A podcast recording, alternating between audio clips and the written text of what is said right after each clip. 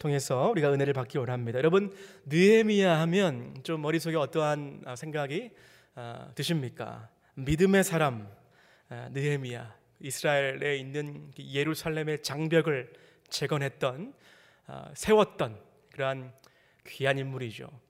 얼마나 위대한 인물입니까? 이스라엘이 오랫동안 포로에 잡혀가서 이제 해방이 나고 된 직후에 그 이스라엘 백성들이 다시 본국으로 돌아와야 되잖아요. 다시 돌아와서 이 나라에 아무것도 이스라엘에 남지 않았을 때 마치 그 상황이 아, 우리나라 6.25 전쟁 직후에 아, 그 케오스의 상황과 비슷할 거라고 생각이 되어집니다.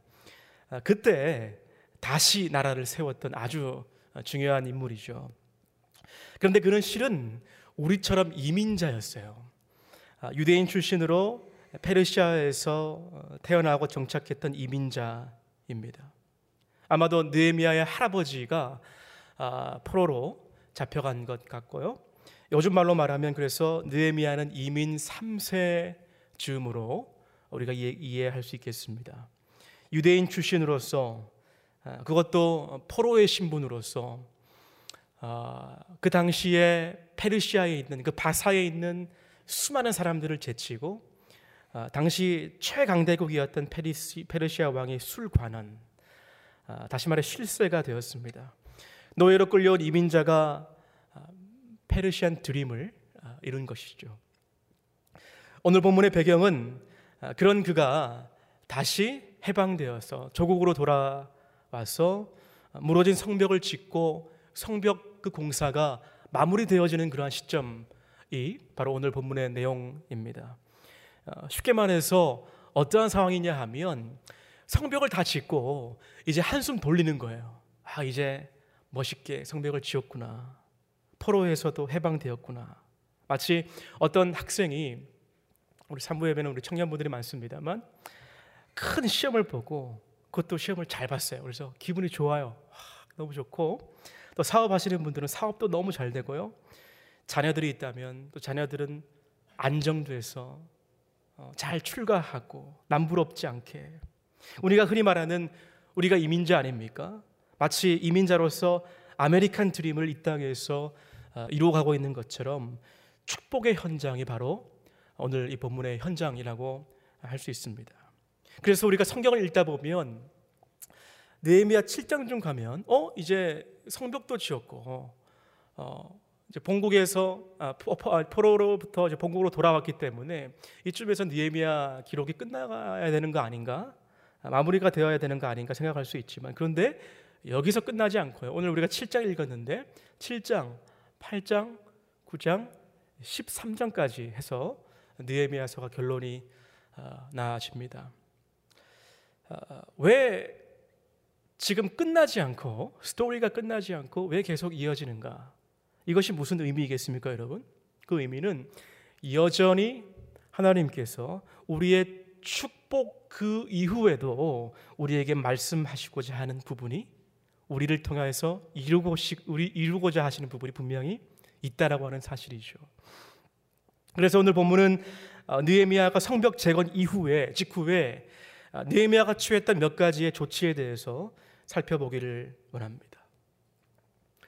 자, 분명히 어, 그토록 고대했던 성벽 재건 그 공사가 마무리가 되었어요. 남들이 볼 때는 아, 이 사람 정말 어, 건축을 잘 했구나. 어, 참으로 이제 아무 걱정이 없겠구나. 정말 큰 축복을 받은 사람이구나라고 생각할 수 있겠지만 느헤미야는 오히려 그 받은 그 축복에 머물러 있지 않았습니다. 오히려 그 축복을 어떻게 유지할 것인가? 다시 말해서 그 축복을 내가 받은 그 은혜를 어떻게 관리할 것인가에 대해서도 고민했던 사람입니다. 그래서 우리는 오늘 이 본문을 통해서 우리가 받은 축복을 잘 관리하는 아, 몇 가지의 영적 원리들을 깨닫게 됩니다. 받은 축복을, 받은 은혜를 잘 간직하려면 어떻게 해야 될까? 첫 번째 영적 원리는 먼저 우리가 끝까지 방심하지 말아야겠다라고 하는 것입니다.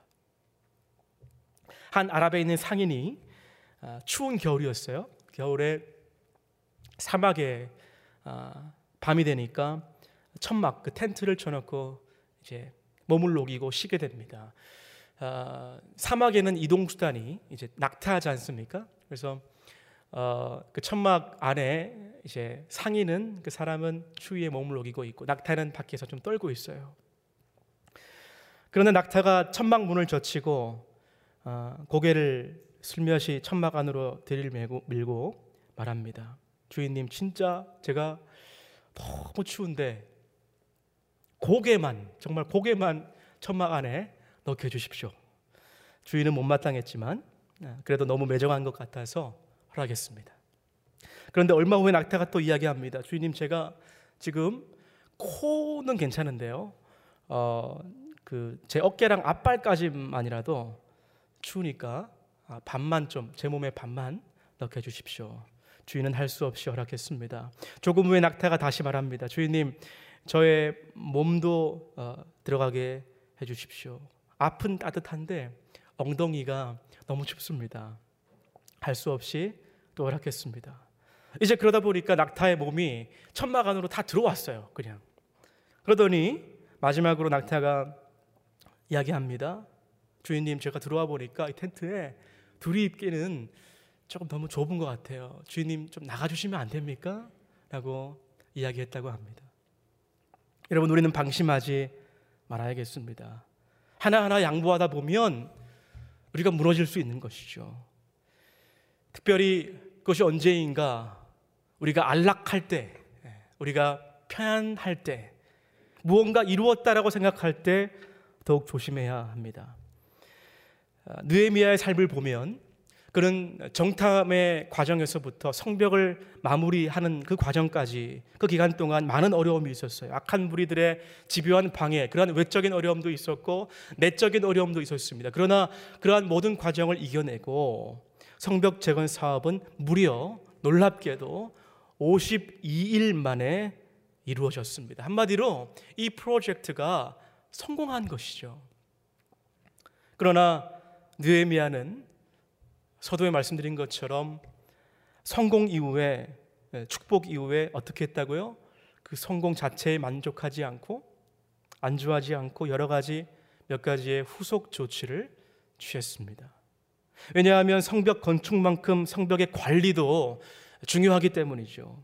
아무리 성벽을 견고하게 잘 지어도 한순간 방심해서 적이 쳐들어온다면 아, 성벽이 금방 무너질 수 있기 때문입니다. 그래서 여러분 세상 사람들도 그렇지만 우리 그리스도인들도 영적인 후속 조치를 해야 될 줄 믿습니다. 내가 시험에 통과했고 신분 문제가 해결이 됐고 기다리던 배우자를 만나서 결혼에 꼬린했고 취직이 되었고 풀리지 않던 문제들이 해결되고 무엇보다 감사한 건 뭐예요? 하나님을 만나서 은혜를 받고 내 인생의 구원을 받고 변화되었는데 문제는 그 뒤에 하나님의 축복을 경험하고 난 이후의 삶이 오히려 더 중요하다는 것입니다. 아, 생각해 보면 모든 원리가 그렇지 않겠습니까? 우리 성도님들 다 경험하셨겠습니다만 결혼하는 것보다 결혼 이후의 가정을 지키는 것이 더 어렵고 구원받는 것보다 구원받고 난 이후의 삶이 구원받는 성도답게 사는 것이 더 어렵습니다. 직분을 받거나 한 셀의 리더가 되는 것보다 그 위치를 잘 감당해 나가는 것이 더 어렵습니다. 그래서 이런 말씀도 있죠. 그런즉 선 줄로 생각할 때 뭐를 조심하라 그랬어요? 넘어질까 조심하라. 평안할 때 오히려 방심하지 않고 기도해야 되는 것이죠. 우리가 예배해야 되는 것이죠. 그래서 오늘 본문 1절을 보시면 느헤미야가 성벽을 건축하고 그 놀라운 프로젝트를 완성하고 축복을 받은 직후에 이런 이야기를 합니다. 우리 1절 말씀 다 같이 화면 보시면서 읽어보기를 원합니다. 시작. 성벽이 건축됨에 문짝을 달고 문지기와 노래하는 자들과 레위 사람들을 세운 후에 자 말씀 계속 띄워주시고요. 아, 성벽이 완공되고 나서 보시면 맨 처음에 한 일이 뭐예요? 네. 문짝을 다는 것이었어요. 문짝을 그죠? 성문을 다는 것이었습니다. 그러니까 그 성벽을 지었지 않습니까? 그 성문에 그 성벽의 출입을 관리하는 그런 문을 달았어요. 그러면 그 다음엔 당연히 뭐 해야 될까요? 문짝을 달았으면 어, 문지기를 세워야겠죠. 그 문지기를 세웁니다. 예. 건물만 세우면 끝나는 것이 아니라 더 중요한 사람을 세우는 일에 집중했던 것이죠.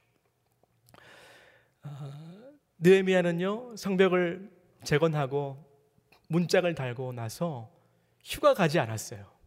예, 저 같으면 하, 이제 어, 잘했다, 잘 지었으니까 좀 쉬어야겠다 어, 이럴 것 같은데 니에미아에게는 더 중요한 사람을 세우는 일이 남아 있었습니다. 그 다음 일을 생각했고 그 다음 일을 어, 진행했습니다. 모범되고 충성된 사람들을 어, 세워서 그들로 하여금 성을 지키도록 했습니다. 그리고 1절 후반부를 보시니까 문지기뿐만 아니라 또 누구를 세우고 있습니까? 어, 노래하는 자들을 세웠고요, 그죠? 그리고 레위 사람들도 세웠다라고 합니다. 그러니까 이 문지기와 노래하는 자들과 레위인 어, 그들이 어, 이제 주 임무를 한마디로 말하면 성전을 이제 관리하는 일이라고 할 수 있겠는데 그런데 좀 의아한 것이 어, 성전을 관리하는 역할이라고 했는데 문지기는 이해가 가요. 어, 문지기는 이제 물을 지키며 성전을 성전을 관리해야 되니까. 그런데 이 성전을 관리하는 거랑 노래하는 것 그리고 레위인들을 세우는 거랑은 좀 무슨 연관이 있습니까? 라고 좀 우리가 질문할 수 있겠습니다. 여러분, 아, 노래하는 사람들과 레위인들을 특별히 느헤미야가 세웠던 이유가 무엇일까요? 아, 그것은 아, 느헤미야가 예배를 예배를 굉장히 중요시했던 사람이었다라고 우리가 이해할 수 있겠습니다. 철저하게 예배에 목숨을 걸었다는 사실입니다. 노래하는 사람, 찬양하는 사람들이죠. 레위인들 어떤 족속입니까? 어떤 지파입니까? 예배를 담당하는 지파죠. 아, 성벽을 지키고 관리하는 것이 물론 칼과 무력으로 지킬 수 있지만 느헤미야는 그보다 하나님을 예배하는 노래하는 자들과 레위인들을 가장 먼저 전면에 아, 문지기로 배치를 한 것입니다. 사랑하는 여러분, 그래서 그런즉 어, 선줄로 생각하면 넘어질까 조심하라. 방심하지 말라 말씀했는데 결국 오늘 본문에 따르면 그러면 어떻게 하면 안 넘어집니까? 어떻게 하면 방심하지 않고 우리의 신앙 생활을 유지하면서 넘어지지 않을 수 있습니까? 오늘 본문은 그 해답을 명확하게 우리에게 주시기를 다른 것보다 예배에 목숨을 걸어라라고 굉장히 clear한 answer를 우리에게 주시는 것이죠. 여러분 우리에게 어떠한 문제가 해결되고 난 후에 축복을 받고 난 후에 아니 구원을 받고 난 이후에 어쩌면 굉장히 다급한 우리가 그토록 기도했던 기도 응답이 되고 난 이후에 많은 분들에게서 나타나는 특징이 안타깝게도 바로 이것이죠. 이것만 해결되면 이것만 응답되면 그 이후에 나의 삶은 정말 달라질 거야. 라고 생각하는 것입니다. 영주권이 해결되면 아, 나의 우울증이 해결될 거야. 그러면서 열심히 신분 문제가 해결될 때까지 하나님을 찾습니다. 아, 하나님 이 자매가 너무나 예쁜데 어, 이 자매랑 결혼하게 해주세요. 예, 이 사업을 내가 따내게 해주세요. 이 병으로 내가 너무나 힘든데 이 병만 고치게 해주시면 제가 무슨 일이든 하겠습니다. 아침마다 저녁마다 하나님 앞에 나와서 기도하고 결국 하나님의 때에 하나님의 은혜로 해결되었지만 그런데 그 다음 나타나는 현상이 무엇이죠? 그 문제 해결 뒤에 더 이상 하나님을 찾지 않는 경우, 다시 말하면 하나님을 예배하지 않는 경우가 많다라고 하는 것입니다. 여러분 축복을 받으면 무슨 소용이 있습니까? 문제가 해결되면 아, 무슨 소용이 있겠습니까? 축복 그 이후에 우리의 삶이 더 이상 하나님을 찾지 않는다면 만약 그렇다면 그것은 축복이 아니라 오히려 불행일 것입니다. 어느 누군가로부터 선물을 받은 두 사람이 있었어요. 근데 이제 아, 두 사람의 그 반응이 굉장히 다른데요. 재밌는데 어, 한 명은 선물을 받았으니까 너무 기분이 좋아요. 그래서 어, 자기 손에 있는 그 어, 선물만 계속 이제 보는 겁니다. 선물이 너무 좋다. 선물을 만지작거리면서 선물을 그야말로 묵상해요. 근데 또 다른 한 명은 자기 손에 들려 있는 그 선물을 잠시 쳐다보더니 이내 다른 곳으로 시선을 돌립니다. 어디를 쳐다보냐면 선물을 보다가 이 선물을 준 사람에게 집중해요. 네. 여러분, 이 두 사람의 경우 가운데 어떤 부분이 아름답겠습니까? 물론 당연히 후자가 더 아름다운 모습이겠죠. 선물을 바꾸어서 선물만 쳐다보다 보기보다는 우리는 선물을 준 자를 더 집중해야 할 것입니다. 도대체 누구길래 나에게 이러한 은혜를 베풀어서 이런 선물을 주셨는가 하면서 선물 준 사람을 감사의 눈빛으로 지속적으로 바라보아야 하는 것이죠. 어, 여러분 우리가 각자 받은 선물이 얼마나 귀합니까? 그 은혜가 그 축복이 그 기도의 응답이 얼마나 귀하세요. 여러분 경험 있으시잖아요. 예. 그러나 우리 인생에서 잊지 말아야 할 가장 귀한 것이 있다면 여러분 은혜를 베푸신 하나님의 얼굴을 바라보는 것인 줄 믿으시기 바랍니다. 어, 느헤미야는요 눈에 보이는 축복 어, 어떤 성공 그 자체에 안주하고 만족하지 않았습니다. 예루살렘 성이 그저 화려한 성이 되기보다는 그 성이 예배의 도성으로 바뀌기를 소망했던 사람입니다. 사랑하는 여러분, 우리들도 마찬가지로 정말 우리 인생 한 번밖에 없는 인생인데요. 화려한 인생 살기보다 하나님께 예배 잘 들으시다가 본향으로 돌아가시는 인생 되시기를 주님의 이름으로 축원드립니다. 성벽 앞에 아무리 군사들을 많이 세우고 돈 많이 들여서 무기들을 쌓아놓고 화려하게 치장해도 실은 그러한 삶을 보면 어떤 줄 아세요, 여러분? 불안해요. 불안한 것이죠. 없으면 없는 대로 없구나 불안하고 또 있으면 있는 대로 불안한 것이 왜냐하면 이거 또 언제 없어질까? 계속 불안합니다. 그런데 다윗은 그가 쓴 시편에서 이렇게 기록합니다. 그의 화려한 인생을 돌아보았을 때 참 많은 축복을 경험하기도 했고 참 많은 어려움을 어, 겪어보기도 했으나 인생 살아보니까 우선순위가 바로 이것이라는 겁니다. 우리 화면 보시고 시편 4편 2절과 어, 3절을 다 함께 한번 읽어보겠습니다. 시작. 인생들아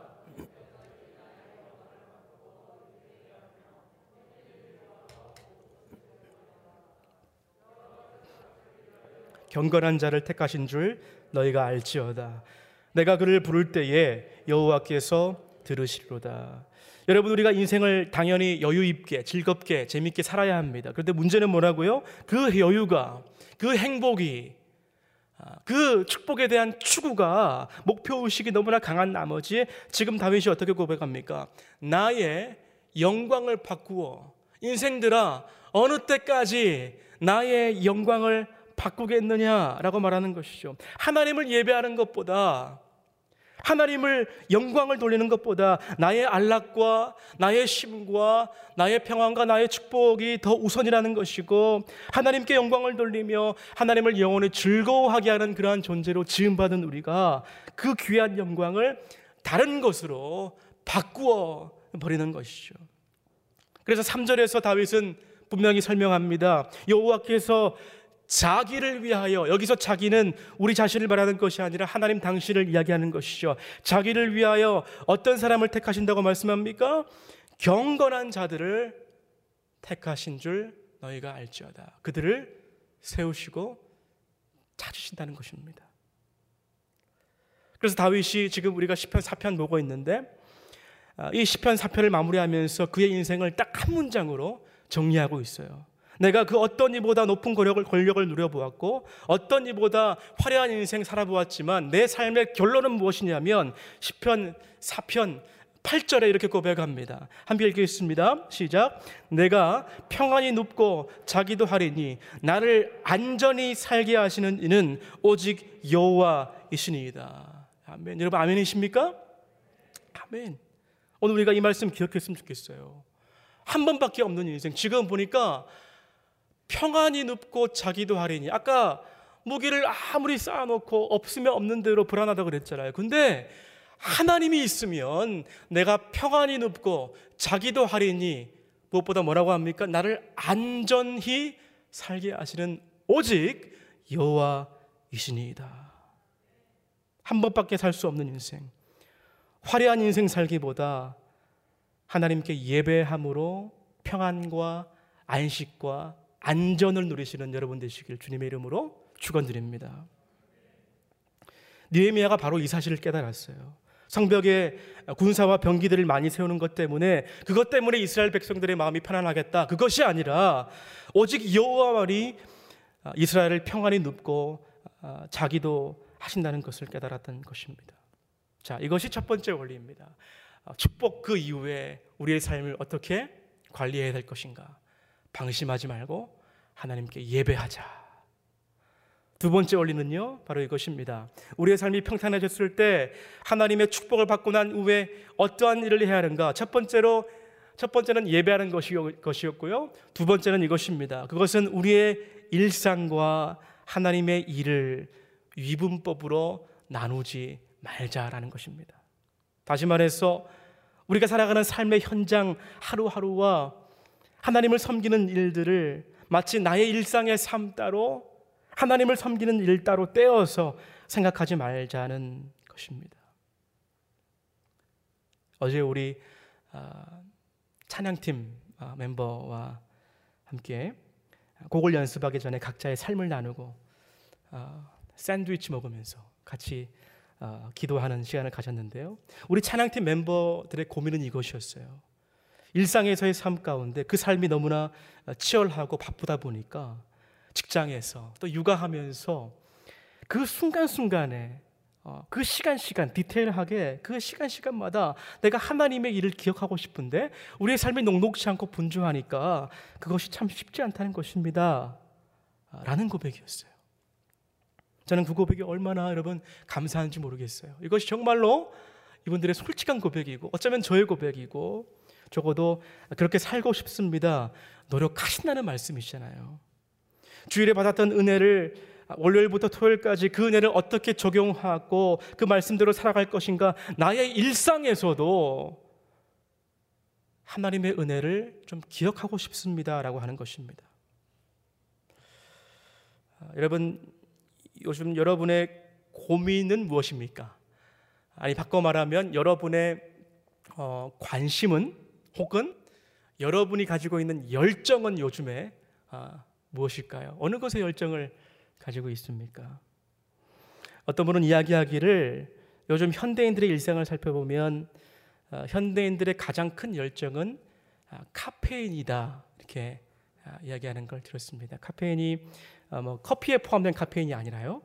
어, 카카오톡 그다음, 그다음 뭐겠습니까? 페이스북 마지막으로는 인스타그램입니다. 예, 카페인의 그 열정이 충만하고 예, 예, 그런 것이에요. 우리 일상의 루틴 아닙니까, 여러분? 아침에 일어나자마자 그 소식을 들어야 되는 거예요. 이 사람의 사연은 무엇일까? 저 사람의 스토리는 무엇일까? 혹은 나의 스토리에 라이크를 눌러주는 분은 몇 명이었을까? 요즘은 유튜브인가요? 대세가? 예, 아침에 일어나서 보고, 밥 먹으면서도 보고. 그러니까 무슨 말이냐면, 우리의 일상과 아, 우리의 교회 신앙, 그 신앙생활의 모습이 잘 커넥트가 안 된다는 겁니다. 그러니까 여러분 그 열정에 대해서 우리가 지금 이야기하고 있는데 이 열정이라는 뜻이 무엇이냐면요.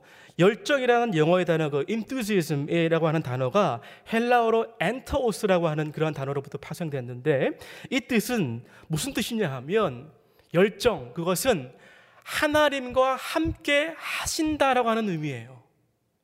여러분 이해하셨습니까?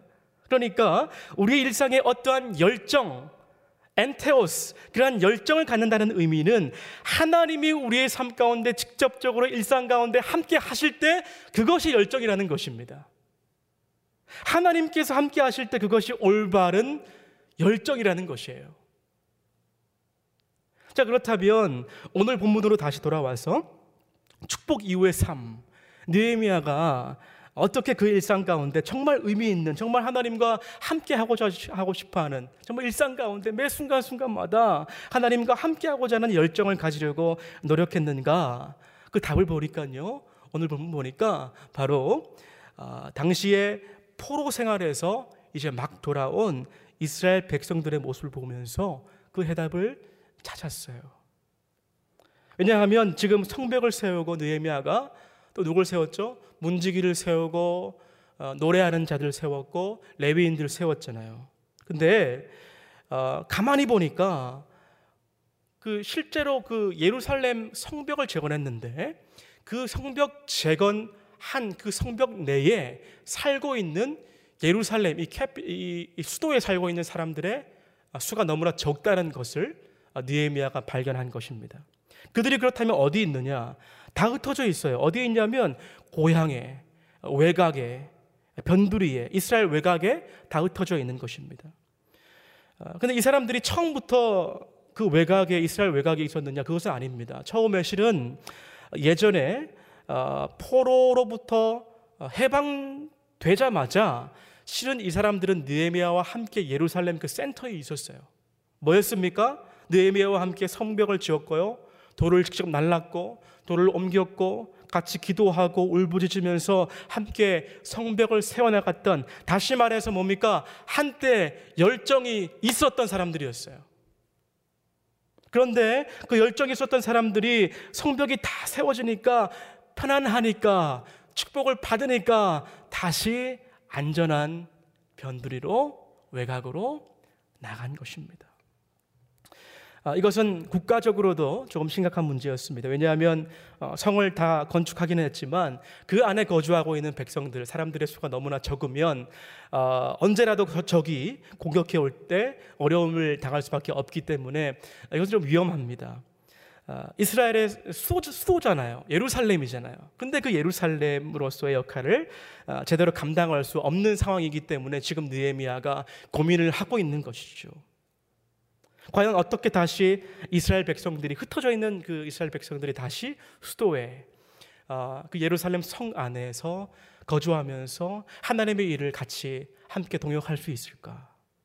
그러다가 하나님께서 주신 감동이 있어서 느헤미야가 실제로요 인구 조사를 하게 됩니다. 그 인구 조사의 내용이 오늘 본문 7장 어, 자그마치 73절까지의 내용입니다. 우리가 길어서 다 읽지는 않았지만 어, 그 1차 어, 이 구절이 1차 포로 귀환 때 이스라엘로 와서 거주하고 있었던 백성들의 리스트 명단입니다.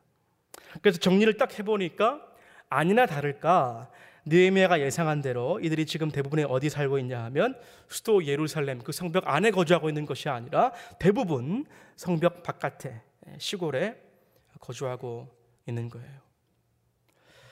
아, 여러분 우리가 한번 생각해 보면 물론 예루살렘 그 성벽 안에서 거주하는 것은 결코 쉬운 일은 아닐 것입니다. 왜냐하면 오히려 위험한 일이기 때문입니다. 수도이기 때문에 적들의 공격을 받을 수 있는 상황이겠고 사실 성벽은 건축되었지만 엄밀히 말해서 그 성벽 안의 모습은 포로 귀환 직후의 모습이기 때문에 그야말로 폐허의 모습과 다름없는 모습이었을 것입니다. 그러니까 누가 살고 싶어 하겠습니까? 아, 오늘로 치면 아, 마치 어, 땅값이 제일 낮은 도시, 제일, 위험한 도시, 빈민가라고 할 수 있는 곳이 바로 예루살렘 성벽 아니었어요. 폐허가 되어버린 예루살렘 성을 보면서 어, 마음 아파하는 사람들도 있었겠지만 정작 그곳에 가서 실제로 살면서 다시 말해서 일상의 삶을 그곳에서 살아내면서 어, 성을 지키는 사람은 많지 않았다는 것입니다.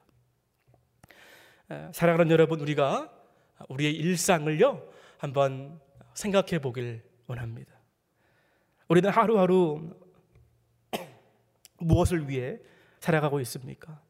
마치 오늘 본문에 아, 이스라엘 백성들의 삶의 터전이 아, 예루살렘 그 성벽과는 완전히 분리된 모습처럼 한때 그렇게 느헤미야와 함께 울고 웃으면서 성을 건축했던 그러나 그것과 나의 삶은 너무나 동떨어진 어쩌면 우리의 모습이 어, 교회에 있을 때는 하나님을 섬기고 일상을 살아갈 때는 별로 하나님과 상관없는 분리된 이분법의 모습은 아닐까요?